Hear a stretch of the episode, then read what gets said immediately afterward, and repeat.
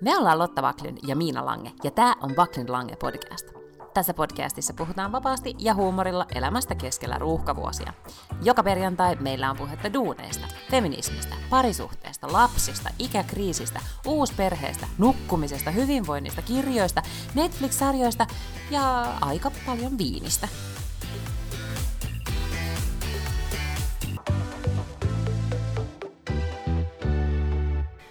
Nyt aiheita on niin paljon, että ei tiedetä, että kuinka monta tuntia tässä nyt sitten nauhoitetaan. Mm-hmm. Ja onneksi aloitettiin jo keskiviikkona, että ehditään perjantaihin mennessä sitten saamaan ulos tämä Lopetella siinä sitten aamujen tunteina, että et kerätään vähän silputa ja laittaa eetteriin. Mulla ei varsinaisesti ole hard stoppia, mutta mm-hmm. kello on nyt 28 ja 9 alkaa taas seuraava ö, jalkapalloottelu, joten siihen mennessä let's wrap it up, koska tämänhetkistä ottelua, joka on siis käynnistetty just nyt, on Espanja-Costa Rica. Siitä on ehkä 10 minuuttia jäljellä. Espanja teki just viidennen maalin, se on 5-0, niin mä luulen, että sitä mun ei nyt tarvi nähdä enää loppuun sitä matsia, koska se on nyt aika arvattavissa, että miten se loppuu.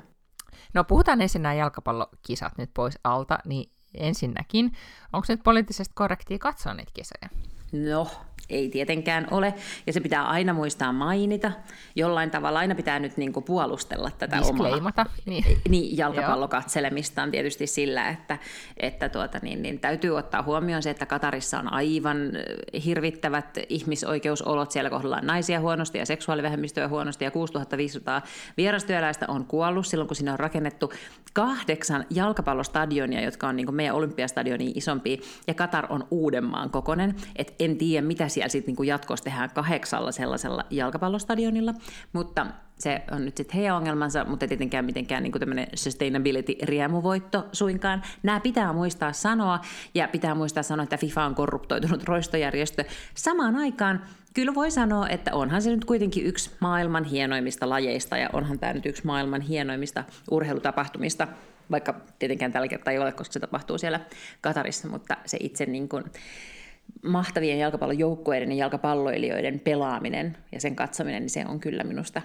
varsin ihastuttavaa. Ja aion nyt sitten siitä huolimatta katsoa. Meillä esimerkiksi työpaikalla kylläkin päätettiin, kun joku sitä yritti striimata alkuviikosta eräällä toisella toimistolla mm-hmm. toisessa maassa, niin sitten sanottiin, että näin ei toimita, koska ne ei ole meidän yrityksemme arvojen mukaista tämä, että pidetään semmoisessa maassa. Mm-hmm tai niin kuin kaikki tämä, mitä se ikään kuin on pyörinyt sen ympärillä. Niin kuin nämä, nämä just vierastyöläisten kuolemat ja huonot olot mm. ja kaikki tämmöinen, että se, se ei ole meidän arvojen mukaista katsoa ainakaan nyt silleen toimistoympäristössä, että jokainen tekee sitten sen oman valintansa ja minähän olen tehnyt. Totta kai mä voin nyt siis, siis, ehkä sen verran tietysti voi tässä vielä tunnustaa, että, että äh, miesystäväni on varsin vahvasti kytketty jalkapallomaailmaan, mm-hmm. joten, joten ei ainakaan tarvitse hänen puolestaan nyt sitten niinku yrittää jotenkin saada salaa katsottua sitä, vaan ihan voimme yhdessä viettää aikaa no niin, jalkapallon ääressä. Niin, niin, ja mutta toisaalta niin sä oot kuitenkin aikaisemminkin ollut, niin kuin, että tämä ei ollut nyt vaan nyt sitten, sä oot kuitenkin ollut urheiluihminen. Kaikki, jotka on tätä podcastia seurannut, niin tietää, että Kyllä. Lotta seuraa. Mm-hmm. T- mutta siis selitä mulle se, koska mulle ei ole nyt siis selvinnyt se, että miksi ne pelaa tälleen keskellä marraskuuta. Onko tämä joku tämmöinen pandemian aiheuttama viivästys, koska eikö ne on aina ollut kesällä? Ne on, joo, ne on aina kesällä ja se kesä on tietysti sen takia, että siis tämähän on hyvin tämmöinen niin länkkärimainen ajatus, että se on kesällä, koska kesällä on kiva ilma ja ihmiset voi tulla katsoa pelejä, mutta suurin syy on tietysti se, että liigat ei ole käynnissä kesällä. Eli liigat, jalkapalloliigathan niin käynnistyy maailmalla, mm. niin kuin valioliiga ja Champions ja UEFA ja kaikki tämmöiset, niin, niin tämä tulee vähän silleen niin kuin keskellä kautta ja se on siitä huono. Mutta se perimmäinen syy taitaa olla se, että, että siellä on tälläkin hetkellä, vaikka nyt Katarissa on ikään kuin talvi, niin joku 28 astetta ulkona tai jotain sellaista. Ja kesällä siellä olisi ollut aivan valtavan paljon vielä kuumempi. Ja sitten se alkaa jo olla varmaan hankalaa pelata ihan niin hyvää futista, jos sä yrität sitä päivätolkulla, viikkotolkulla pelata jossakin 40 asteen kuumuudessa. Okei. Okay. No siis, minä en ole nyt sitten näitä kisoja seurannut. Minun ainoa tietämykseni nyt tästä jalkapallon MM-kisoista niin rajoittuu tähän Louis Vuittonin äh, somen rikkoneeseen kuvan. Eli siinä oli siis Ronaldo ja Messi. Louis Vuittonen mainoskuvassa pelaamassa shakkia Louis Vuittonin matkalaukkuarkkujen jotenkin päällä istuen, ja sitten Annie Leibovitz, tämä maailmankuulu kuvaaja, oli ottanut sen kuvan. Ja sitten siitä tuli joku maailman neljänneksi koskaan laikatuin, ellei laikatuin kuva ever. Mutta sitten jännittävintä siinä on se, että nyt siis spekuloidaan, että oliko ne koskaan sit oikeastaan edes samassa studiossa, koska oli jotenkin joku video, minkä Louis Vuitton sitten omissa kanavissa jotenkin niin making of-videon julkaisi, ja siinä ei sitten koskaan näytetty, että ne olisi ollut samassa kuvassa. Niin, mä en osaa sanoa. Ja ei se välttämättä nyt johdu mistään tämmöisestä suuresta dramaattisesta, siis vastakkainasettelusta voihan se olla vaan, että, että kahdella suurimmalla maailman tähdellä mm. on niin kaikkea kiireistä tekemistä. Molemmat on pienten lasten isiä ja, ja työssä käyviä ja muuta. Paitsi Ronaldo, joka itse asiassa ei ole enää työssä käyvä sillä lailla, että, että juuri tänään me siis nauhoitetaan keskiviikkona, niin hän viime viikolla antoi, hän on palannut siis Manchester Unitedissa – nyt tämän kauden, niin hän viime viikolla antoi Piers Morganille, tiedätkö semmoinen niin aika inhottava mm-hmm, britti tota, talk show-juontaja, tämmöisen kaksiosaisen haastattelun, missä se siis kyllä niin kuin sätti aika vahvalla kädellä man, Manua ja sitä, että hän ei ole saanut peliaikaa ja häntä ei kunnioiteta ja, ja kaikkea tällaista puhuu hyvin ikävään sävyyn siitä valmentajasta ja joukkueesta. Ja tota niin, niin, eli sit ikään kuin oli odotettavissa, että, että heidän tiensä erkaantuvat, mutta ne tiet erkaantuivat Manun päätöksellä eilen. Niin keskellä MM-kisoja Portugal pelaa tänään ensimmäisen pelinsä. Siis niin, tota, fudut kesken kaiken? Joo, se purettiin se sopimus, joo. Sen sopimus oli siis semmoinen, että se, saanut, tai se sai siis puoli miljoonaa viikossa about mm. liksaa. Mutta tota niin, niin, mut sitten ikään kuin molemminpuolinen luottamus oli nyt sitten mennyt siihen malliin, että nyt sitten – eilen tosiaan tuli sitten tämä uutinen, että ei, aika harvoin kuitenkaan niin kuin urheilutoimittajilla on tuollainen ovi-live-tyyppinen, niin kuin, että, että odotellaan, että joku, joku päätös tulee, mutta siellä oli sitten ilmeisesti Portugalin maajoukkueen hotellin ulkopuolella palloilun valtava määrä urheilutoimittajia toivossa, että olisi saanut, saanut tota niin, niin, jotain kommenttia. Ronaldolta, mutta ei kai ollut sitten saanut. No, täytyy tässä nyt sanoa, että nyt kun tätä katsausta kuunteli, kiitos vaan siitä, niin kyllä kerta kaikissa meidän Amerikan politiikan kirjeenvaihtaja hyvin sujuvasti vaihtaa myös kansainväliseen niin kuin, jalkapallon käänteisiin. Ihan tämmöinen niin kuin, moni, monialainen suoraan sanottuna. Mm-hmm. Mm. Mutta mä suosittelen, koska nämä on jännittävät kisat jostain syystä, ei ole pelattu oikeasti niin kolme päivää, niin siellä on ollut jo kaksi semmoista ihan mega yllätystä. Saudi-Arabia voitti Argentiinan. Ja Argentiinassa pelaa siis Messi, ja Messi on tietysti ehkä universumin paras jalkapalloilija, ehkä kaikkien aikojen paras jalkapalloilija, ja sitten se ei ole kuitenkaan vielä voittanut koskaan World Cupia, niin sitten se tavallaan nyt on menossa, ja hänkin, siis hän ei ole vanha mies, mutta ikään kuin varttuu koko ajan, ja näitä pelataan vain neljän vuoden välein, että se, se mahis on niin harvoin. Niin sitten jotenkin on ollut, jotkut on myös arvailu, että Argentiinalla on nyt hyvä joukko ja hyvä meininki, että ne vois voittaa, niin sitten ne otti pataan Saudi-Arabialta yksi, kaksi joka tota, Saudi-Arabia siis ihan hyvä joukkue, mutta ei mikään tällainen niin kuin, jotenkin todella tunnettu siitä, että ne niin kuin, tulee ja niittää mm-hmm. MM-kisoissa. Ja sitten taas tänään keskiviikkona päivällä pelasi Japani ja Saksa, niin siis hävisivät myös yksi, kaksi. Siis, siis Japani hävisi. teki kaksi maalia. Joo, Saksa hävisi Japanille. Ja kaikkia tällaisia, niin kuin, okei, nyt pelataan näitä niin kuin alkupään, että nyt ollaan ihan alkuerissä, että ei se yksi tappio ei vielä tee mitään, jos voittaa sitten kaikki muut matsit, mutta, mutta on nämä niin jännittäviä käänteitä ollut. No siis pääseekö nyt sitten jouluksi kotiin? Joo, joo, pääsee jouluksi kotiin kyllä. Joo, niin että nyt on tässä niin kuukausapot pelataan, eikö niin? Joo, suurin piirtein. Se on joskus siellä joulukuun puolen välin nurkilla 18, mikä se on se viikonloppu, joka on siinä, onko se nyt 18 ja 19 tai jotain sellaista, mm-hmm. niin silloin on se finaali. Okei. Okay. Ja nyt mä arvasin myös, että Suomi ja Ruotsi ei pelaa nyt näissä kisoissa. Kun täällä ei Suomi ja Ruotsi ei pelaa, mm. mutta Tanska pelaa. Ahaa, okei. Okay. Tanska pelasi ensimmäisen matsin eilen, pelasi kyllä tasurin, ja minä nyt en sille jalkapallosta ymmärrä, mutta mulle sitten kerrottiin, että ei ehkä pelannut niin hyvin kuin oli voisi voinut kuvitella, että, että he olisivat voineet pelata. Mutta sitä oli hauska katsoa, koska muistatko, kun viime vuonna pelattiin EM-kisoja, ja ehkä kaikista dramaattisin hetki oli se, kun niin, ää, Tanskan se, kapteeni Erikseen sai sydänkohtauksen siellä keskellä tota, kenttää kesken pelin. Ja Suomea hän oli vastaan. siellä Suomea vastaan kyllä. Ja tota, niin, niin hän oli siis siellä kuitenkin pelaamassa ja pelasi koko sen ajan ja hyvin pelasi. Kylläpä, on jännittävää. Mä olen vaan fokusoinut siihen jännitysnäytelmään, että meidän piti pelata, kun täällä on ollut siis pitkään, siis hyvän aika reilu viikko sitten sunnuntaina kunnit pelas niin shortseissa jalkapalloa ulkona oli 15 astetta, niin meidän piti pelata nyt ensi lauantaina harjoitusottelu. Mutta nyt kentällä on se 60 senttiä lunta, niin mä epäilen, että nyt meillä oli sitten tässä meidän joukkuejohtaja chatissa keskustelussa, keskustelussa, että no, siellä sataa nyt vettä, että voihan tässä nyt vielä 48 tunnissa sitten lumi sulaakin. Että käänteet on nopeita, mutta katsotaan. No, mutta Kerro tästä lisää, koska mä oon täällä nyt niin kuitenkin ollut, että onpas ikävää, kun on vähän tullut lunta, mutta siis meillä on tullut vähän lunta ja tämä on ihan tälleen manageable, vaikka nyt vähän talvi saattoi yllättää muutaman kesärengas autoilijan, mutta, mutta ihan tällaista manageable, niin onko teillä ollut samanlaista? No ei, meillä ei ollut todellakaan, mikään ei ollut manageable, kun tota, Tukholmaan tuli lumi-inferno. Siis mä en ole ikinä ehkä ollut vastaavassa niin kuin kaos-tilanteessa, kuin mihin sitten lopulta, lopulta tämä kaupunki ajautui, ja siis nimenomaan just äh, Tukholman seutu ja Gotlanti, niin julistettiin äh, siis sunnuntaina, olisiko sitten päivällä jo päivällä ollut, että tuli mm, niin kuin oranssivaroitus, että on, on se keltainen ja oranssi ja punainen on sitten niin tosi pahainen, nyt sitten ne lätkäs oranssin varoituksen, että on niin kuin jotenkin niin kuin vakavaa vaaraa yhteiskunnalle tiedossa tästä kaikesta. Ja sitten alkoi se lumisade silloin sunnuntai-iltana, tai sunnuntaina ehkä päivällä, mä en nyt muista, sato lunta. Ja se ei vielä nyt, niin kuin, ajateltiin, että no onpas vähän niin kuin, aika kiva.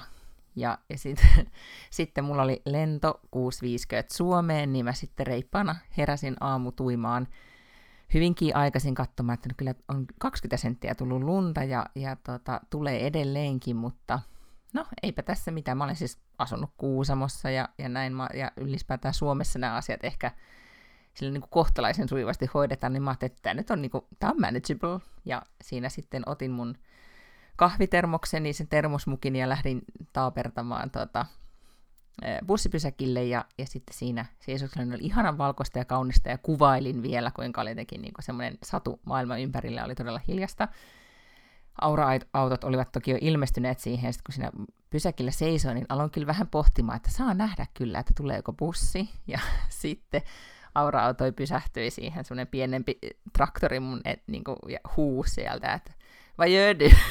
Sitten odotan bussia, että ei, ei, et, ei kannata, koska kaikki bussit on peruttu, mikään ei liiku. Ja mä olisin, aha, aha, okei. Sitten käännyin kotiin ja sitten aloin selvittämään taksitilannetta ja sitten taksit ilmoitti, että, että mikään ei liiku. Että jos ei ole siis etukäteen tilannut, niin ei mitään toivoa. Ja, ja, ja sitten jos se olisi etukäteenkin tilannut, niin oli hyvin epävarma, että voisiko se taksi päässyt paikalle siltikään. Ja sitten minä totesin, että no minä en sitten varmaan koskaan pääsen lentokentälle ja menin sitten aamuella. Ajattelin, että no sama kuin olen tässä nyt hereillä ja kahvini juonut, siis olin jo niin sanotusti kone käynnissä, niin siirryin sitten tekemään lumitöitä. Ja tein sinne sitten tunnin, tunnin verran, äh, raivasin meidän pihaa. Ja aloitin aamu, siis työt hyvin aikaisin. Mutta siis silloin maanantaina koko päivän satoi lunta. Välillä oli taukoja ja välillä tuli ihan niin kuin todella paljon. Niin että lopulta sitten tuli sen varmaan sitten se 60 senttiä. Ja täällähän siis viranomaiset, poliisi toivoi, että älkää liikuko kotona ne maanantaina. Tiistainakin vielä sanottiin, että älkää liikuko, koska sitä lunta oli niin paljon. Siis mä oon tänään jäänyt mm, kiinni penkkaan kun ähm, pienemmällä tiellä, kun hain lapsia koulusta, ja yksi toinenkin jäi kiinni siinä mun edessä, kun sitä lunta on niin valtaisasti, että sitä ei vaan keretty siirtämään pois. Niin täällä oli sitten tämmöinen niin, niin sanotusti poikkeusolo. No kerta kaikkiaan. Mm. Siellä talvi yllätti ruotsalaiset. No kerta kaikkisesti just näin. Ja, ja sitten mua, äh, tämä on oikein paikallinen liikennelaitos siis on ollut, siellä on todistettu, että mä oon niin pahin päivä ikinä. Ja sitten täällä oli vielä semmoinen, se oli, se oli jännittävä kokemus, koska silloin maanantai-iltana niin siis salamoi ja jyrisi. Täällä oli sitä semmoista niin kuin talviukkosta, mitä Kotlannissa oli kuulemma niin kuin ihan e, vieläkin niin kuin jopa enemmän kuin täällä, mitä siis Jenkeissä joskus tapahtuu, että siellä, mä en tiedä mistä se niin kuin johtuu, Aha. mutta niin kuin Amerikassa on tutumpi ilmiö kuin täällä, tai äh, meillä äh, Pohjolassa. Niin se oli hyvin hämmentävää, että jyrisi ja satoi lunta ja niin kuin, että oikeasti oli vähän sellainen niin maailmanlopun tunnelma. niin, tota, niin sitten nämä salamat osui näihin aura-autoihin, jotka yritti tiedätkö, raivata, ja sitten ne oli pois pelistä, ja, ja sitten ei ollut enempää kalustoa, ja oli niin kuin ylipäätään kaos-tunnelma. No kyllä nyt on kerta kaikkiaan sitten ollut, mutta onneksi sulla oli tavallaan pelkästään työmatka, koska sä pystyt kuitenkin tekemään ikään kuin about ne samat työt. Joo, joo, joo. Mistään ei jäänyt, ei ole asiakastapaamista, tiedätkö, joka, niin kuin, että sekin oli niin kuin, kaikki asiakkaat istu Ruotsissa, niin, niin sitten keskenään. Mutta ajattele, kun sulla olisi ollut, että... niin, mutta ajattele, kun sulla olisi ollut kuule lento Kaliforniaan tai, tai joku tällainen siinä aamulla, niin kyllä olisi harmittanut. Olisi harmittanut, ja itse asiassa semmoisessa tilanteessa, niin äh, mä olisin varmaan ehkä kuule lähtenyt edellisenä iltana jo sinne, tiedätkö, Mutta meinaat sä, että sä olisit niinku, niin, mutta olisit sä niinku ymmärtänyt tilanteen vakavuuden sitten edellisenä en iltana? Ehkä olisi, niin, en mä olisi varmaan ymmärtänyt, ja sitten mä ymmärsin kyllä, että tuossa tota, myös siis junayhteys oli. Mä en tiedä, että kulkiko esimerkiksi Arlanda Expressit lopulta, mutta, mutta tosi paljon noita junayhteyksiäkin ne joutui perumaan, kun oli vaihdeongelmia ja kaikkea, kaikkea muuta. Et Suomessahan vaikka välillä on haasteita, niin, niin, niin kuin tämän kokemuksen perusteella, tämä oli nyt epäreilua myös sit sanoa, niin, koska sitä lunta todellakin tuli tosi paljon, ja se oli vielä semmoista märkää, että täällähän siis puita katkeili tielle, ja meidän niin kuin, pen, niin kuin aita käytössä katsoen romahti, siis meidän tuommoinen pensasaita. Et silleen se on ollut niin kuin, vaativa tilanne, mutta, mutta jos tälle pitäisi nyt nopeasti arvioida, niin, niin ehkä Helsingin infra on jotenkin paremmin rakennettu kohtaamaan tämmöisiä arktisia infernoja. Ainakin siis tota, niin, niin Helsinki-Vantaan lentokenttähän ne oikein mainostaa maailmalla, että heillä on tämmöinen snow-how, tällainen nokkela sanapeli mm. siinä sitten. Ja sitten niillä on siis jotain minuutteja, tiedätkö, että kuinka monta minuuttia kiitorata Helsingissä on ollut per vuosi keskimäärin kiinni, ja se on joku tällainen 45 minuuttia tai jotain sellaista, koska siellä on niin mielettömän tehokas se se, ja se, se, tavallaan se prosessi ja systeemi ja järjestelmä ja kalustot ja kaikki semmoinen, että siellä ei kyllä tarvitse kauhean kauaa niin kuin kierrellä ilmassa, että saa laskeutumisluvan, jos on kovakin pyry tai kovat kinokset. Mutta varmaan sitten, jos on oikea inferno, niin minkä sille ihminen ilmalle mahtaa? Mm. Mä, täällä ei ollut kyllä snowhauta tänään, ja mä mielessäni tänään kyllä kiroilin keski-ikäisiä miehiä, kun siis mun edessä oli tämmöinen pieni, se oli hyvin kapea tie, Mua vastaan tuli nuori kundi pienellä autolla, missä oli kesärenkaat, ja se yritti siihen, niin kuin, siihen loska äh, tota, penkkaan sitten niin kuin mua väisti, että molemmat väisti vähän sen, ja hän jäi siihen ihan totaalisesti sitten jumiin, ja mä en päässyt hänestä ohi, ja takan, taakse tuli pitkä jono, ja siinä sitten vähän aikaa niin kuin oltiin ja joku työttäili siinä ja muuta. Ja sitten mä kysyin siltä kundilta, että no, että sä et nyt varmaan pääse eteen, etkä taakse. Sanoin, että ei. No, sitten mä nousin sieltä autosta, sitten tuli pari muutakin sieltä takana olevista autoista. Ja sitten mä vaan sanoin, että no, jos, joskus me nyt sitten työnnetään, ja että laita renkaat suoraan, ja sitten aletaan niinku peruuttaa. Meitä oli siis joku 50 nainen, minä, semmoinen niinku toinen nuorempi kundi, ja sitten keski-ikäinen mies. Ja se keski-ikäinen mies, niin sille vähän niin kuin, tiedätkö, vähän nojas siihen autoon ja yhdellä kädellä vähän niin kuin työns, kun me muut niin kuin puskettiin ihan kunnolla. Ja sitten me jouduin sanoa sille, että, että yritetäänkö ihan silleen, niin kuin, että kaikki työntää. se jotenkin oli silleen, että ah, ja, joo, ja, ja, ja sitten se lähti irti. Mutta tuli ihan semmoinen että mä oon Suomesta ja mä oon nainen ja mua vituttaa tää huono know-how. Mä ymmärrän. Joo, Joo. niin tota, Mut ei no, mutta siis kerrankin näin päin, koska yleensä ilmasto kohtelee teitä paljon lempeämmin. Täällä onhan täällä siis ollut tietysti, että, että sitä pyrytti, mutta, tota, mutta ei se kovin niin kuin, ihmeellinen tilanne sitten loppujen lopuksi ole täällä ollut. No niin. No mutta siis tämmöinen, ja nythän se tietenkin on, ähm, lapset ovat hyvin iloisia tästä, mikä heille nyt sallittakoon. En ole Walter toivo viikonloppuna, että voi kun tulisi tosi tosi paljon lunta. Ja sitten kun tuli tosi paljon lunta, niin se oli silleen, että minun toiveeni kuultiin. Mä sanoin, että kyllä. Aivan. Sitten kun tulee sisään ja valittaa, että äiti, mun hanskat on märät ja kaikki on märät. Mä sanoin, että nyt et saa tulla sisään, nyt pitää olla ulkona, koska koskaan ei tiedä, milloin tämä lumi sulaa pois. Mitä muuta sun viikossa on tapahtunut? No, sitten mä yritän nyt miettiä, että mitä muuta on tapahtunut, niin siis äh, luin hyvin mielenkiinnolla Helsingin Sanomien otsikon tänään siitä, että nainen XXX järkyttyy, kuinka kallista on omistaa koira. Ja äh, olin siis, minun viikonlopun kohokohta oli siis se, että olin äh, koiramme, siis tämä Jakrusseli, jolla on semmoinen sekakarva, siitä pitää trimmata. Se oli elämänsä ensimmäisessä trimmauksessa äh, koira spaassa, joka kesti kolme tuntia, maksoi järkyttävän paljon, ja koira pestiin sen jälkeen semmoisella, se sitten tuli todella kiiltävä ja hieno, ja sitten se sai semmoista toffeen tuoksuista parfyymiä. Oh. tuoksui todella hyvältä koko illan ja halusin vain niin kuin, pussalla ja haistella sitä, koska se oli jotenkin todella suloinen. Ja sitten totesin, että, että se on kyllä että kyllä tämä koiranpito on kallista. Meillä Instassa pyydettiin, että voisiko näistä asioista, mistä me puhutaan, kuten koirista, laittaa kuvia, niin mä oon nyt siis luvannut postata tästä uudesti trimmatusta koirasta nyt sitten tämmöisen erikoispostauksen Miinan koirat ja muut kotieläimet. Niin Erittäin hyvä. Tietää, että mistä me puhutaan. Mutta se on ihan totta. Meidän pitäisi kyllä vähän niin kuin ehkä petrata siinä, että me annetaan niin kuin kuvastoa myös näistä kaikista asioista, mistä mm-hmm. me puhutaan. Kyllä. Voin, voin myös lisätä sinne lumi-infernon. niin aivan. Kaatunut pensasaita. Ja. Ai niin, herra Jumala. Siis mä olin perjantaina teatterissa. Tämänhän mä olin unohtanut ihan kokonaan. Joo olin järjestänyt tota, lapsille yökyläpaikan, mies oli Schlassissa ja koirat jätin tänne keskenään ja lähdin teatteriin.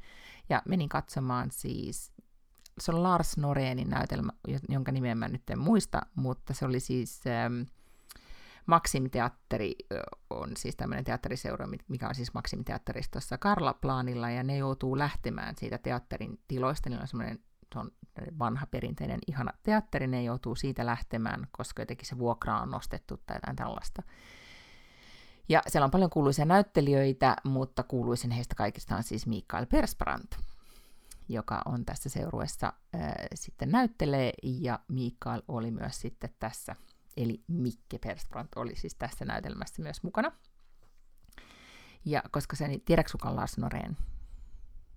No, se on niin vähän miten mä nyt sanoisin, yksi näistä ruotsalaisia tämmöisiä niin kuin, äm, nyt mä aloin miettiä sitä nimeäkin, mutta kun mä korjaan sitten jossain teksteissä sitten jälkeen, jälkeenpäin, jollekin, mutta Noreen, täällä on semmoinen, jos sanotaan, että joku on Noreen, Noreenilainen, niin se on niinku tämmöinen Noreen Jyl, tarkoittaa esimerkiksi sitä, että on huono tulema, niin kuin, niin kuin kaikki niin kuin vaan e, dysfunktionaalisia, niin kuin toimimattomia sukulaissuhteita ja perhesuhteita ja kaikki on vain niin kuin ikävää ja sekavaa, niin se on niin kuin noreen tunnelma. Ja yleensä aina tapahtuu jotain, no niin kuin tämmöisiä psykologisia Niin, niin eli vähän niin kuin tavallaan Kaurismäki tai Turkka on antanut nimellään tietynlaisen mm-hmm. viban, että jos sä sanot, että joku asia on kaurismäkeläinen, niin exact. joku asia voi olla niin kuin noreenimainen. Okay. On mm-hmm. juurikin näin. Ja, ja mä en ole siis tähän edes hirveästi tota, perehtynyt, enempi olen siis annat, antanut itselleni ymmärtää, näin. En ole yhtäkään hänen näytelmäänsä lukenut. Mutta siis tämä näytelmä, oli joku niin kevytön rakkaus tai joku tämmöinen, niin kertoi kahdesta näyttelijäpariskunnasta, tai kahdesta pariskunnasta, jotka tota, vietti ikään kuin ensi jälkeisiä juhlia kotona, ja sitten siinä tapahtui kaikkea draamaa, ja nyt ehkä tämä ei ole ihan hirveä spoiler, spoileri, mä en tiedä kuinka moni aikoo nyt mennä tämän näytelmän kattamaan. Ja jos aikoo, niin nyt kannattaa sulkea si- korvat, koska siis siinä lopussa sitten tota, kuolee ihmisiä, oliko se nyt yksi vai kaksi, nyt mä en edes muista, mutta siinä kuoli, kuoli jotenkin vaan niin yllättäen, siis yksi ihminen teki itsemurhan, ja se oli kamalaan niin dramaattinen se loppu, Ni, niin siitä ei jäänyt semmoinen niin feel good juttu lähettiin mun ystävän kanssa sieltä silleen, että no, nyt on ainakin nähty sitten teatteria. Nonni. Mm-hmm. Ja Mika Persbrandt oli kyllä hyvä.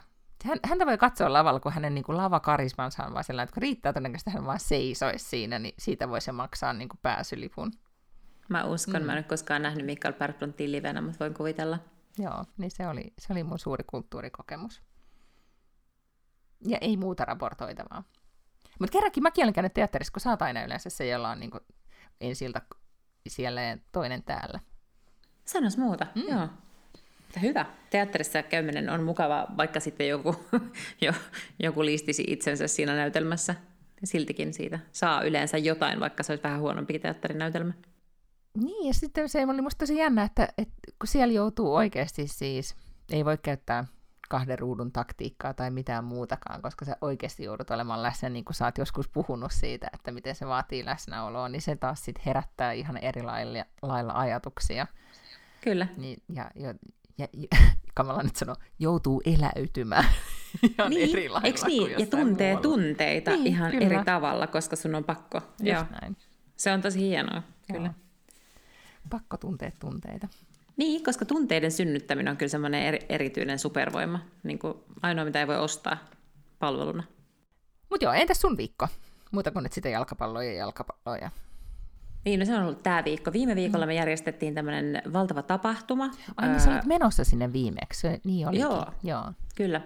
Roviocon Google, mikä me järjestettiin Googlen kanssa. Sinne tuli 800 ihmistä. Meillä oli ensin siis ohjelmaa päälavalla, sitten meillä oli tämmöisiä breakout trackeja, sitten oli bileet illalla, oli Ismo Leikola esiintymässä ja Alma veti keikan. Ja oli kyllä siis todella, todella mahtava tapahtuma. Kyllä, ja nyt kun ollaan vähän palautettakin kerätty, niin on sitä silleen vähän lukenut, niin, niin ei kyllä ole ihan hirveästi. Että just se yksi palaute nyt oli, että se oli aika kylmä siellä pääsalissa, ja se niin kuin taitaa olla se ainoa. Sitten mm. hirveän hyvin tämä meni. Kaikki oli tosi innoissaan. Oli kyllä hyvin, hyvin mukavaa. No onneksi olkoon, koska eikö se nyt ollut sitten niin vähän niin kuin järjestämässä? Mm, kyllä, mm. joo, oikein. Ja Mukavaa, Juon että tämmöinen on saanut saatu sitten pulkkaa. Ja niin se myös Juon sitten olit lavalla, eikö niin? Mm, kyllä, kyllä, joo. joo. kyllä tein itse ja säästin. Niin, ja, ja meni täydellisesti. Obviously. Niin.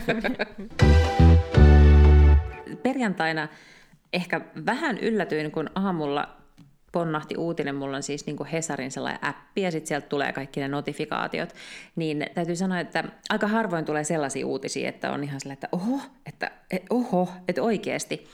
Ja se oli, että Helsingin Sanomien päätoimittaja Kaius Niemi että häntä epäillään törkeästä rattijuopumuksesta. Ja sitten tyyliin 13 minuuttia myöhemmin tuli, että, että Kaius Niemi on irtisanoutunut ja pyytää eroa Sanoman hallitukselta. Ja sitten vielä vähän myöhemmin, että hallitus oli myöntänyt sen eron hänelle. Tapahtui tosi nopeasti, mutta ihailin kriisiviestintä näkökulmasta, että jos hän haluaa minimoida oman henkilökohtaisen ryöpytyksensä, niin noin se tehtiin, mutta siinä meni tietysti sitten työpaikka samalla. Niin, ja siinä meni, tota, ajattelen nyt siis Hesarin näkökulmasta, niin oli mm, joku jossain kirjoittaessaan kommenteissa, että, että Kajushan on ollut siis pitkään Helsingin Sanomissa, että, että sillä tavalla yhtiön mies ajatteli yhtiöetua ja, ja ehkä myös tietenkin omaakin siinä, että, että tämän vahingot minimoi, mutta, mutta, tota, mutta tämä, että, että olihan se myös niin kuin, siis Hesarille menetys Oho, oli. Ja, niin kuin, että ihan niin kuin, että se ei todellakaan ollut nyt niin kuin, varmaan mitenkään puolin eh, helppo päätös. Mutta joo, mä niin kuin, siis olin todella silleen, sanoin ehkä O-ääneen. Joo, kuuluin. sama juttu. Mm. Tätä kaksi ulottuvuutta. Toinen oli se, että hän oli selkeästi äärimmäisen pidetty pomo. Mä kuuntelin mm. uutisraporttipodcastia perjantaina. He olivat kaikki jotenkin hyvin järkyttyneitä. Kaikki mun tutut, jotka on Hesarissa töissä, joita mä oon niin Facebookissa katsonut, niin ne on kaikki siis todella todella pahoillaan. Mm aika hyvin ne pysyy siinä, että eivät siis tietenkään mitenkään väheksy sitä tekoa, koska mm. sehän yritti siis autolla useamman kerran ulos sieltä parkkihallista, että kyse ei siis, ja ollut siitä, että hän oli siirtämässä autoa, vaan hän yritti ajaa ulos sieltä autotallista mm. ja sitten vartijat oli pannut ovet kiinni ja soittanut kytät. Mm, mutta että hän oli äärimmäisen pidetty ja ihmiset oli kauhean pahoillaan siitä, että näin kävi. Että no, et, et, ei kukaan niin sanonut, että ei, että ei olisi pitänyt erota tai, tai että mitään tällaista eikä millään lailla glorifioinut mitään rattijuopumusta, mutta, mutta olivat siis pahoillaan selkeästi siitä, että, että näin kävi. Ää, toinen kiinnostava ulottuvuus oli se, että, että millä tavalla niin kuin eri mediat uutisoi tätä. Ja sitä myös niin kuin mun mielestä kommentoitiin somessa aika paljon, että jos vertaili vaikkapa Maikkarin uutisten tai Iltalehden uutisointia versus sitten niin Sanoman omaa uutisointia, niin kyllä, kyllä Sanoman oma uutisointi oli aika paljon niukempaa ja lempeämpää ja ja sitten on tosi paljon keskusteltu siitä, että, että jos se olisi ollut ministeri tai kansanedustaja tai joku tämän tyyppinen, joka olisi samanlaisessa tilanteessa ollut, että sä oot ollut bileissä, niin kuin oman firman bileissä torstaina, mennyt vissiin niin pitkäksi, että sä oot nukkunut sun työpaikalle ja sitten sä yrität aikaisin aamulla ajaa kännis ulos autotallista, että miten Helsingin Sanomat olisi sitten tällaista uutisoinut, niin ei yhtä lempeästi kuin oman mm, toimittajan kohdalla. Ei. Ja silleen se on, niin kuin, no onhan tämä niin kuin tälle, sitä journalistiyhteisölle niin kuin vaikea paikka, kun sitten mm-hmm. ollaan niin kuin oman pesän äärellä, että mitä, mitä tehdään. Niin tota, ja siis mm, mun täytyy sanoa, että mua ei mm. niinku haittaa se, että ei ryöpytetä ihmistä. Et, ei, et, ja mun et, et, siis mä en niinku tarkoita, että sitä pitää mitenkään Saku, niinku sille enemmän tehdä.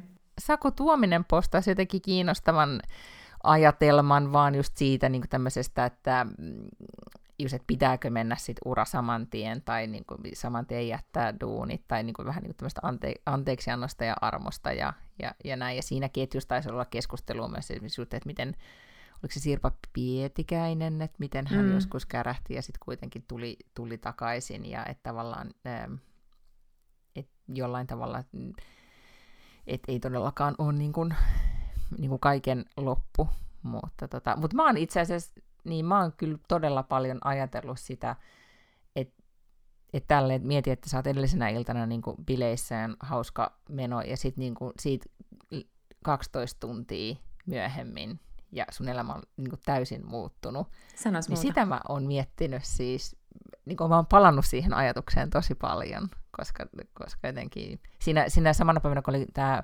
Kaiusniemen eroni, eikö silloin ollut myös tämä, mikä maailma ympäri purjehtia, niin se laiva upposi, kun siinä oli mm. kaksi miestä, jotka oli haaksi, haaksirikossa, ja, ja toinen, toinen pelastamista jännitettiin, että päästäänkö, saadaanko E, e, joku pelastuslautalle tai laivan lähelle sinne, missä se kellui jossain, ja, ja sitten toinen on niinku ihan umpsukkeluksi. Siinä oli paljon tämmöistä niinku, jotenkin kyllä. draamaa. Joo, niin, niin oli kyllä, joo, todella. Mutta mut mä luulen, että siis, ää, jos sä ajattelet, että itse olisi tuossa tilanteessa, niin kuinka sitä sitten itse haluaisi sen ää, tehdä, niin en mäkään usko. Mä luulen, että Kaius Niemi oli siis todella pidetty, ja vaikkakin jotkut kun tästä keskusteltiin tästä, että, no, että se lähti, niin jotkut sanoi ihan suoraan, niin kuin, että good riddance, että sen olisi pitänyt lähteä jo silloin, kun oli se tietovuoto mm, mm-hmm. keissi vähän aikaa sitten. Ähm, mutta tota, niin, niin, hän, hän oli ilmeisen niin kuin, hyvä journalisti ja jotenkin sille ikään kuin sen semmoisen journalismin etiikan myös jotenkin sellainen mm. esikuva ja, niin kuin, ja, ja, ja hän oli hyvä. Että mä oon ihan varma, että hän olisi myös tästä voinut kyllä päästä. Tiedätkö että hän olisi mm. voinut jatkaa, mutta, mutta sitten pitää miettiä se, että tämä olisi ollut uudestaan uutisissa siinä vaiheessa, kun on se oikeudenkäynti. Ja joka ikinen kerta, kun hänestä kirjoitettaisiin missä tahansa, niin tämä olisi se, joka tuotaisi esille. Että tähän siis se ikään kuin leimaisi häntä vuosikausiksi eteenpäin kaikissa niin. yhteyksissä. Ja tämä olisi kestänyt monta viikkoa ja monta kuukautta tämä keskustelu, ellei se olisi heti sanonut, että hän irtisanoutuu. Että, että kyllä mä luulen, että, että jos sä yhtään haluat niin kuin omaan elämääsi helpottaa, niin, niin toi on kyllä se ta- tapa. Jossain oli, niin kuin kommentoitiin vain sitä, että jos hän ei olisi lähtenyt, niin sitten tavallaan Hesarilta olisi lähtenyt mahdollisuus jatkossa vaatia. Tavallaan, niin kuin, että niin. medialta ylipäätään mm. olisi mennyt. Että jotenkin sehän oli ehkä tässä se, että sitten jo sitten olisi voinut sanoa, että no, mutta ei, ei teidän päätoimittakaan tehnyt niin, niin, mm, niin mm. miksi te vaaditte nyt, että niin. toi ministeri. Kyllä. Niin ei. Tai tota, näin. Mutta kun puhutaan pomoista, niin, niin sitten mun mielestä oli kuitenkin kamalan jännittävää, vaikka tämä ei ehkä nyt ole niinku kaikille äh, tota, tai jos silleen kaikki seuraa, mutta se, että se, muistatko se Disneyn pomo, se Bob Iger jätti Disneyn, ja sitten mä niin paljon kuuntelin sitä kaikkea, musta oli vaikut, niin kuin kauhean vaikuttava persona, ja se, sä sen elämän kerran lukenut, tai se oli ainakin jossain podcastissa vieraana, kun mä olin aivan jotenkin, ah, se vaan teki suuren vaikutuksen. Ja nyt se oli, pari vuotta oli poissa, ja pam, nyt se tuli takaisin 70, joku kaksivuotiaana takaisin Disneyn toimariksi. Mm. Tälle tapahtui myös aikoinaan tota, Starbucksilla. Joo. Howard Schultz, joka oli pitkän aikaa siis se, joka tavallaan kasvatti Starbucksin ja osittain siis kyllä kai omisti sen myös, nyt se on pörssissä, mä en tiedä mitä se omistaako sitä enää, mutta se oli se, joka kasvatti siitä sellaisen niin megalomaanisen, lähti pois ja sitten meni joitakin vuosia ja sitten ei niin kuin, ehkä kehitys, ei ole, se niin liiketoiminnallinen kehitys ei ollut, ehkä brändin kehitys ei ollut ihan sitä, mitä hän oli ajatellut, tai mitä sijoittajatkaan välttämättä ajatteli, omistajat ajatteli, ja sitten naps vaan, hän tuli takaisin pelastamaan. Ja nythän arvellaan, että jotain tämän tyyppistä tapahtuu myös Amazonilla. Niin, pian. ja, mutta onko nyt siis, siis onnistuuko se siellä Starbucksissa? Howard Schultz. Niin. Mm, joo. Niin, että ehkä niillä sitten on joku niinku tatsi, että kannattaa tulla takaisin vielä sitten niinku niin, mä en tiedä. Siis täytyyhän se mm. vähän riippua siitä, että onko sulla sitten niinku intohimoa ja, ja kaikkea sellaista. Mä, mä en, en siis, se Bob Iger, niin sehän ei ole mitenkään ollut niinku perustamassa Disneyä. Siis niinku, että, se ei ole, et se, et se, ei pojan poika tai niin, et se ei ole silleen ehkä niin. ihan sama kuin jos mä ymmärsin, mun mielestä se Howard Schultz on niinku ollut, se ei ole se, joka on, on ehkä ostanut sen ensimmäisen kahvilan, mutta se on tavallaan ollut hirveän aikaisessa mm-hmm. vaiheessa tekemästä kasvua. Että se on ehkä ollut silleen yrittäjähenkinen johtaja, samalla tavalla kuin Jeff Bezos on kuitenkin perustanut Amazonin ja johtanut ja kasvattanut ja, ja näin. Mutta, mutta ehkä se Bob Iger vaan on ollut niin briljantti, koska varmaan Bob Igerin alaisuudessahan on kaikki niin kuin Disney Plusat ja muut tällaiset sitten tehty. Joo, no, mutta se oli musta kiinnostavaa. Toinen kiinnostava uutinen, jos puhutaan vielä pomoista ja miten niille kävi, niin siis mikäs päivä nyt tuli se uutinen? Oliko se sitten alkuviikosta? Vai oliko se viime viikolla jo? Ehkä se oli. En mä muista. Mutta tämä, että Elizabeth Holmes sai vankeutta. Mm, 11 vuotta. Se oli ihan kamala, niin kuin, tai siis todella yllättävän pitkä aika. Kyllä, ja hän on taas raskaana. Eikä, sen mä oon missannut. Joo, silloin kun oli tämä tuomion luku, niin, niin tota, hän on siis, hänellähän viimeksi kun käytiin sitä oikeutta, olikohan se nyt sitä alkuvuodesta vai viime vuoden lopulla mm-hmm. vai milloin me nyt sitä ollaan, ollaan seurattu, niin silloin se oli mun mielestä niin, että hänen vauvansa oli niin pieni, että se kuitenkin imetti sitä, eli eli niin kuin aika pieni, en, en muista nyt ikää, mutta siis että täytyy olla hyvin pieni. Ja nyt oli kuulemma sitten taas raskaana. Aika jännä. Ja, ja miten sille kävi nyt sille, sille Sani Balwanille. Niin. No mun mielestä sen tuomio tulee tällä viikolla. Aha, okei, okay, eli sitä ei vielä tiedetä. No, mutta tota, niin, niin, olikohan niin. se nyt tammikuuta vai helmikuuta vai milloin, kun hänen pitää sitten ilmoittautua karsseriin. No niin. Ja nyt se, sa- se saaka sitten sai sellaisen päätöksen, eikö niin, että nyt sitä ei sitten enää voi valitella, vai valitetaanko tästäkin vielä, vai mitä tapahtuu, luiko se sen verran? Öö, enpäs tiedä, mutta onkohan tämä sitten ollut kuitenkin No, no en mä tiedä, miten se sitten menee siellä Amerikassa. Vai ajatteleeko ne, että kannattaa, siis kai niillä nyt joku strategia sitten siinä on, että kannattaako valittaa. Mä en, mä en nyt yhtään osaa tuohon sanoa mitään. No, mutta me luotetaan siihen, että hän nyt sitten päätyy telkien Lusimaan. Mm. Mm. Vitsit, mikä tarina. Oh, todellakin. Niin, niin kuin, tai jos draamasta puhutaan, niin okei, tässä oli pitkä raamankaari ja, ja lopulta sai sitten tämmöisen päätöksen.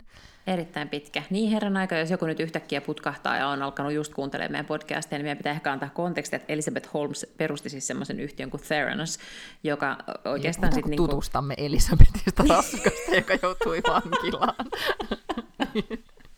Mut hyvä, joo, hyvä vaan. tarkennus, Miina. niin, niin, joka sitten niinku käytännössä oikeastaan perustui petokseen, eli hän väitti, että on olemassa tämmöinen teknologia, millä pystytään yhdestä tipasta verta tai hyvin pienestä määrästä verta analysoimaan niinku montaa montaa eri asiaa, ja se ei oikeasti ollut totta, sitä teknologiaa ei ollut, mutta hän sai siis miljardeja, tai no ainakin satoja miljoonia, ei nyt varmaan miljardeja, tota niin, niin, sijoituksia siihen yhtiönsä ja vaikka hän siis, ja hän valehteli niille sijoittajille myös.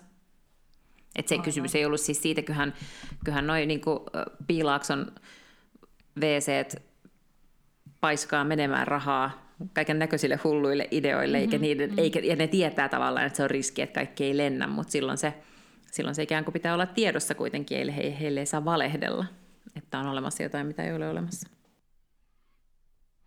Joo, mä kuulin äh, Täällä Ruotsissahan nyt on siis viime viikon Slassista kirjoitettu ihan, mun mielestä voisin nyt sanoa jopa sit yllättävän paljon, koska jotenkin aina tuntuu, että siitä ei, ei ne nyt koko aika raportoi, mitä, mitä Helsingissä ja Suomen tekkimaailmassa tapahtuu, niin sieltä niin ylistäviä kirjoituksia ja raportteja annettiin. Ja, ja kyllä täällä meillä kotonakin kehuttiin. Ehkä aikaisemmin olisi ollut vähän niin kuin varautuneempaakin mielipidettä, mutta, mutta nyt kehuttiin tosi paljon ja just ylipäätään vaan sitä, että, että oltiin kaikki oli oikealla asialla, että siellä oli, niin kuin, oli sijoittajia ja sitä, niin kuin, tavallaan hyvä pöhinä, että ja oikeasti puhuttiin asiaa.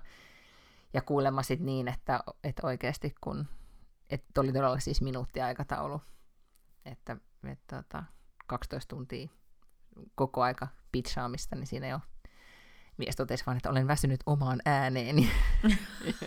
Ymmärrän. niin, se, se voi välillä. Ymmärrän, että se saattaa siltä tuntua. Mutta on hyvä muistisääntö nyt kaikille, joilla on se startup-idea, jotka käy pizza, pyjamassa sijoittajille, että, että ylimyykää, mutta tuota, älkää valehdelko. Niin, aivan. Ja sitten kuitenkin sanotaan aina, että jo, jonkun verran pitää uskoa siihen omaan ideansa. Mutta just, että ei, ei ylimyydä. No, mutta sitten puhutaan nyt vielä sitten, mä, erittäin sujuvia näitä aasinsiltoja täällä rakentelen, kun puhutaan rahan heittämisestä vasemmalle ja oikealle, niin, niin haluaisin nyt tästä aiheesta vielä niin puhua ja sitten tietää, että mi, mistä sä maksaisit. Kun onko sä nyt seurannut sitä, että oli ensin nämä legendaarisesta toimitusjohtajasta, jos puhutaan, niin Steve Jobsin ne Birkenstockit myynnissä. Siis Näin. vanhat kengät. Kyllä, siis jollain... vanhat hikiset sandaalit. Ja siis ne myytiin, mä en edes muista mikä summa, se oli kymmeniä tuhansia dollareita. Kymmeniä tuhansia, joo. joo. Sitten äh, legendaarinen kirjailija John Didionhan kuoli tässä nyt yli vuosi sitten, vai milloin se nyt oli. Ja hänen niin kuin, jäämistönsä, hänellä oli siis ääreistä chic koti, häntähän pidettiin paitsi nyt sitten ää, loistavana kirjailijana ja toimittajana, mutta myös sitten tämmöisenä niin kuin tyyli-ikonina. Ja sitten hänen jäämistöt nyt huutokaupattiin kaiken maailman niin kuin siis kattiloista ja kynttiläjaloista lähtien. Ja, ja siellä on siis nämä John Didion fanit, niin äh, sitten jonottaneet paikalle. Sitten esimerkiksi hänen aurinkolasinsa, kun hän oli niin kuin, tunnettu tämmöistä tietystä Selin merkkisestä aurinkolaseista, niin ne myytiin siis 27 000 dollarilla. Jesus Kyllä mä mietin, että, että näinä aikoina niin sitten jollain on rahaa. On aivan posketonta. Itse kävin K-kaupassa ja katsoin, että herran aika, miten voi kurkku maksaa melkein 7 euroa kilo ja meni ostaa se Alepasta. Niin en nostaisi 27 tonnin niin. aurinkolaseen. Mutta okei, ei pelkästään se hinta, mutta mä en ole koskaan myöskään ollut ihan tämmöinen niinku keräilijätyyppi. Mm-hmm. Että ei ole mm-hmm. olemassa mitään sellaista tiettyä asiaa, mitä mä keräilen. Mä myös lähinnä haluaisin vähemmän tavaraa kuin enemmän tavaraa.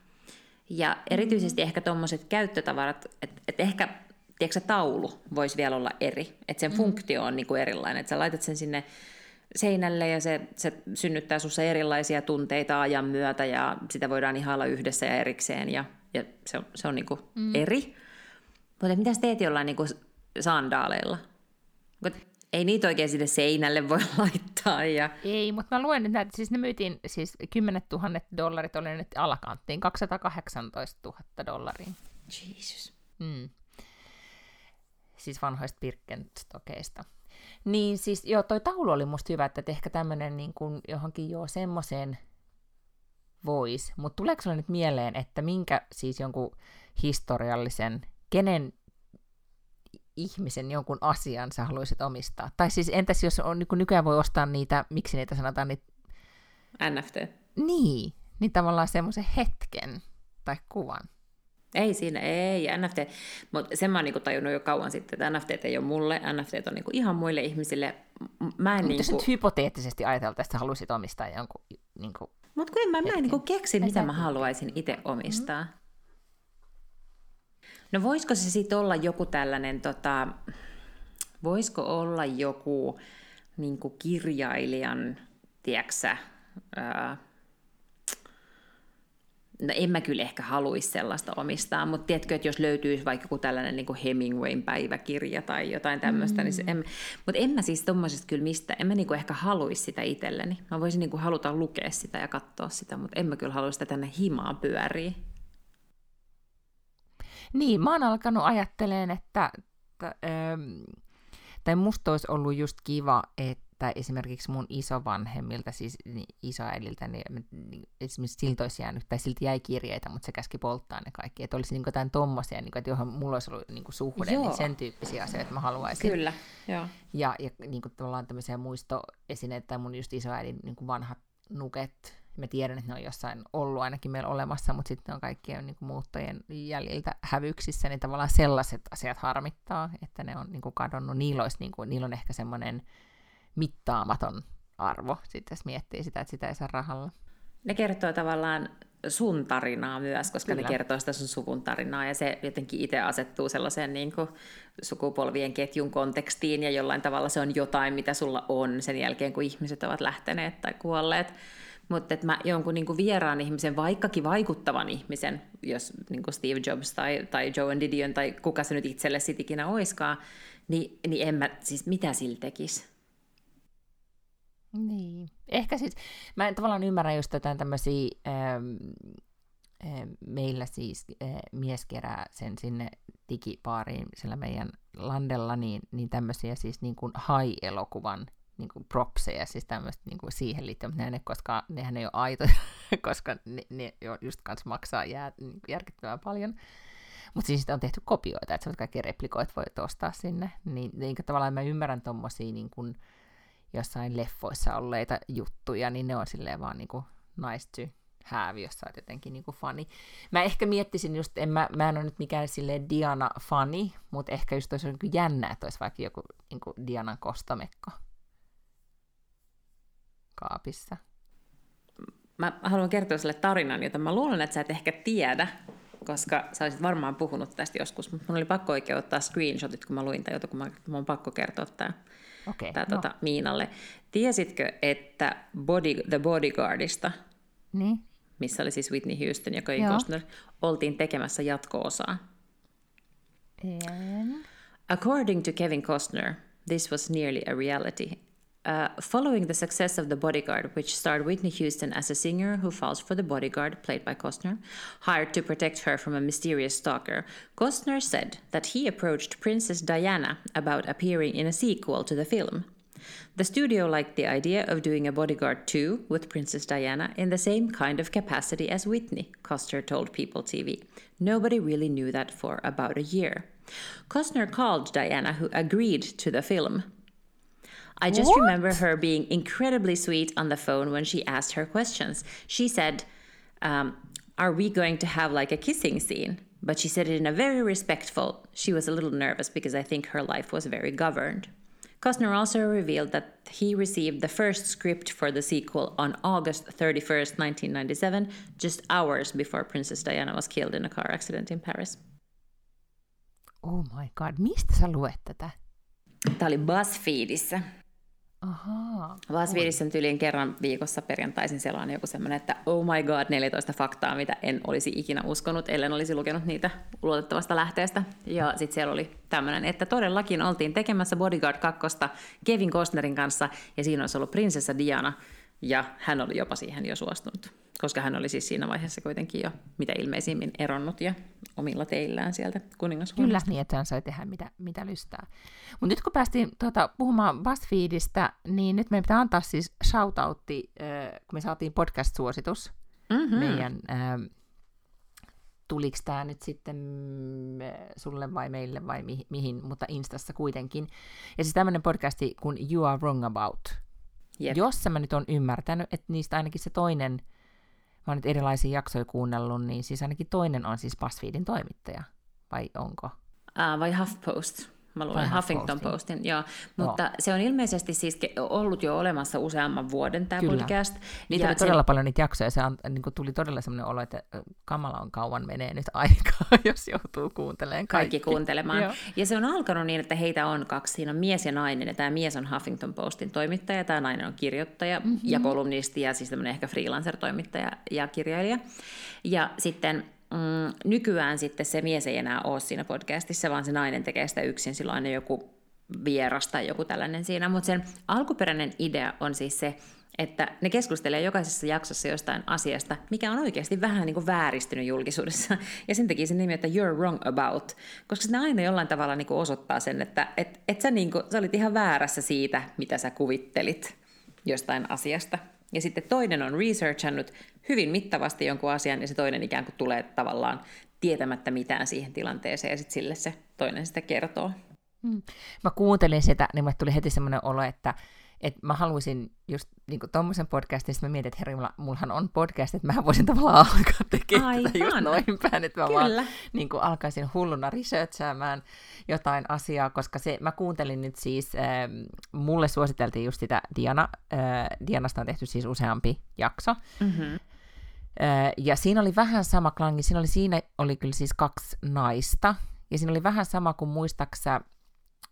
muistaksä, Dolly Ardleton ja ah, kuka se toinen oli, kun ne puhu silloin, pandemian aika oli podcasti, missä ne puhu siis äh, Sex and the City-sarjasta, niin kuin monta, mm-hmm. niin kuin, todella siis perehtyneesti tuntitolkulla. Ja siinä oli sama semmoinen niin kuin chatty-fiilis, ja sitä oli todella hauska kuunnella, etenkin kun oli niin kuin, faktat kohdallaan. Mutta sitten äh, koska mä kuitenkin on kiinni näissä mun sarjamurhaajissa, niin, niin sitten mä, tota, kun mä sellaisin niitä jaksoja, niin siellä oli yksi jakso, et, jo, joka oli jotenkin niin kuin, tota, mikä ihme sen nimi oli, mutta siinä oli kuitenkin tämä, tota, siis teemana oli sarjamurha, että just tämä, että onko sarjamurhaajia nykyään vähemmän kuin ennen, ja mun oli mm-hmm. niin kuin, pakko alkaa kuuntelemaan sitä tietysti, ja siinä oli just tämä mies, että olisiko se ollut se niin kuin, tavallaan, että se oli tavallaan just tähän jaksoon sitten vaan palannut, jotenkin mm. niin kuin puhumaan, jotenkin näin. Mutta se oli erittäin niin kuin, sairaan kiinnostava, koska ne puhui just siitä, että miksi 70-80-luvuilla, jota on puhuttu sarjamurhaajien kulta-aikana, että miksi, ketä se jo niin kuin palveli esimerkiksi, että, että niistä puhuttiin silloin niin paljon ja, ja niin edelleen. Niin ihan todella kiinnostavaa, tota, hyvin researchattua argumentointia. No opit sä jotain uutta? Oliko sä ikään kuin väärässä jostain asiasta?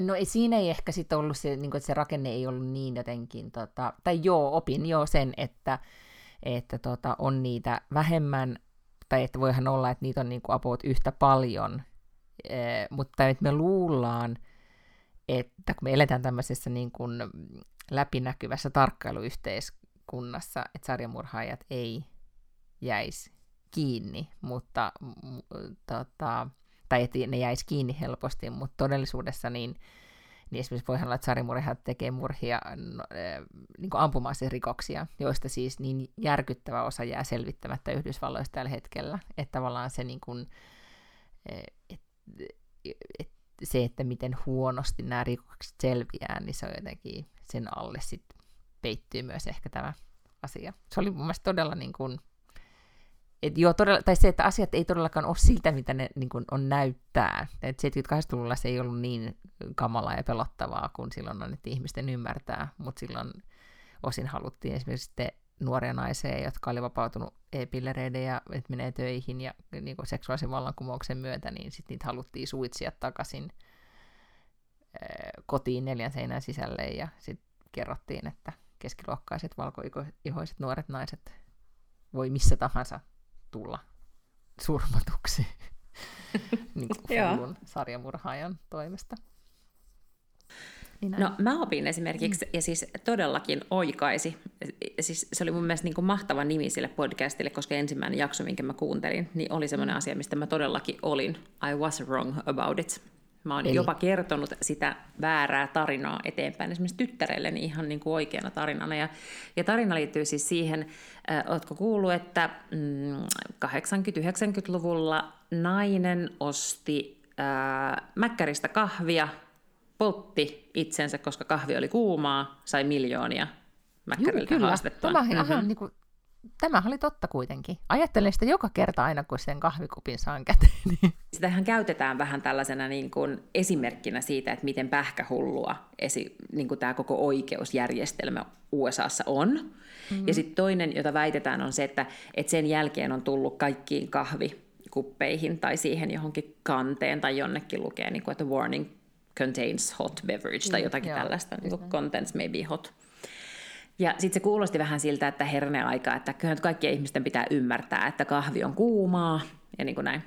Totuus on siis se, että se kahvi, mikä sille naiselle tarjoiltiin, oli siis joku 98 asteesta. Se siis, lähi, se siis melkein kiehui, se kahvi. Ja kun se kahvi kaatui sen, tota niin, niin, äh, hän oli siis autossa lapsen lapsensa kanssa, ja kun se kahvi kaatui, sillä oli jotkut tota, verkkarit päällä, niin se oikein imeyty. Se, no mieti, jos, jos sun päälle Niin heitettäisiin voi, niinku keittä, keittyvää vettä, Joo. ja se imeytyy niihin housuihin, ja ennen kuin ne vaatteet saatiin sieltä pois, niin se sai siis koko äh, vartaloonsa, ja siis erityisesti alavartaloon, toisen asteen palovammoja. Mm-hmm. Se siitä lähtien se ei koskaan enää pystynyt kunnolla esimerkiksi seisomaan suorassa, se nainen. Äh, sille tehtiin useita tällaisia niin kuin, skin transplants, eli häneltä mm-hmm. otettiin ihoa jostain muualta ja laitettiin sinne. Että se oli siis oikeasti todella, todella vakava vamma. Ja hän ei alkuun ollenkaan ollut haastamassa Yhdysvalta, tota, Mäkkäriä oikeuteen, mutta hänen tota, juristinsa sitten jossain vaiheessa otti yhteyttä, koska tietenkin siis tämmöinenhän maksaa maltaita Jenkeissä, mm-hmm. niin, tota, niin äh, hänen juristinsa otti yhteyttä Mäkkäriin ja sanoi, että voisiko McDonald's hoitaa näitä kustannuksia, jotka oli yli 29 000 tai 28 000 dollaria. Ja sitten ne jotenkin sanoi, että joo, ja ne tarjosi 800 dollaria takaisin Mäkkäri. Ja sitten ne ei niinku päässyt siitä yhteisymmärrykseen, niin lopulta sitten ne haastoivat Mäkkärin oikeuteen, jotta Mäkkäri maksaisi nämä nimenomaan siis nämä lääkärikulut, mm-hmm. jotka oli siis niinku muutamia kymppitonneja. Ää, ja tota, sitten se meni oikeuteen, ne ei ensin vastannut ollenkaan, kunnes sitten niin oikeasti joutui haastamaan ne oikeuteen, mentiin oikeuteen, niin siellä sitten kun valamiehistö näki siis sen naisen vammat, ja näki millaista se kahvi siellä oli, ja sai siis niin kokeilla, miten kuumaa kahvia Mäkkärissä tarjoillaan, koska se oli joku tämmöinen diili, että heillä on tarjoillaan näin kuumaa kahvia. Mm.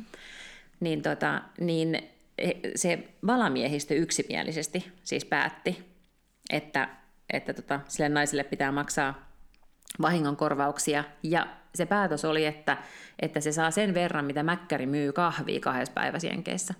Ja se oli 2,9 miljoonaa tai jotain tällaista. Tai en mä muista, mikä ne summa oli.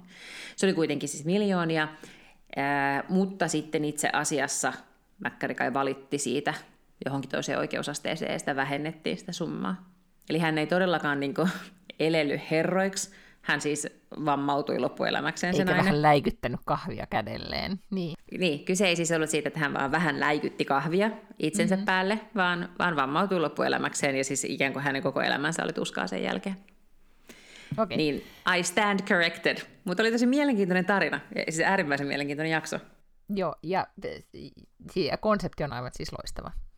Ehdottomasti, mm, joo, suosittelemme joo. kaikille You're Wrong About podcastia. Joo, kyllä, se oli hauska. Oletko mitään siis muuta kerännyt kuuntelemaan? Mm, no itse asiassa kuuntelin semmoisen kirjan, jonka nimi oli Less, jota mä oon joskus aikaisemminkin yrittänyt. Se on mun mielestä voittanut Pulitzerin. Ja se kertoo semmoisesta San Franciscolaisesta homokirjailijasta. Ja se idis on se, että hän on pitkään seurustellut nuoremman miehen kanssa ja on kuitenkin sanonut sille miehelle koko ajan, että meillä ei ole tulevaisuutta. No, se mies sitten päättää mennä naimisiin toisen miehen kanssa. Jos tälle kirjailijalle tulee hääkutsu, niin hän on sille, että ei helvetti, hän ei todellakaan voi lähteä sen miehen häihin.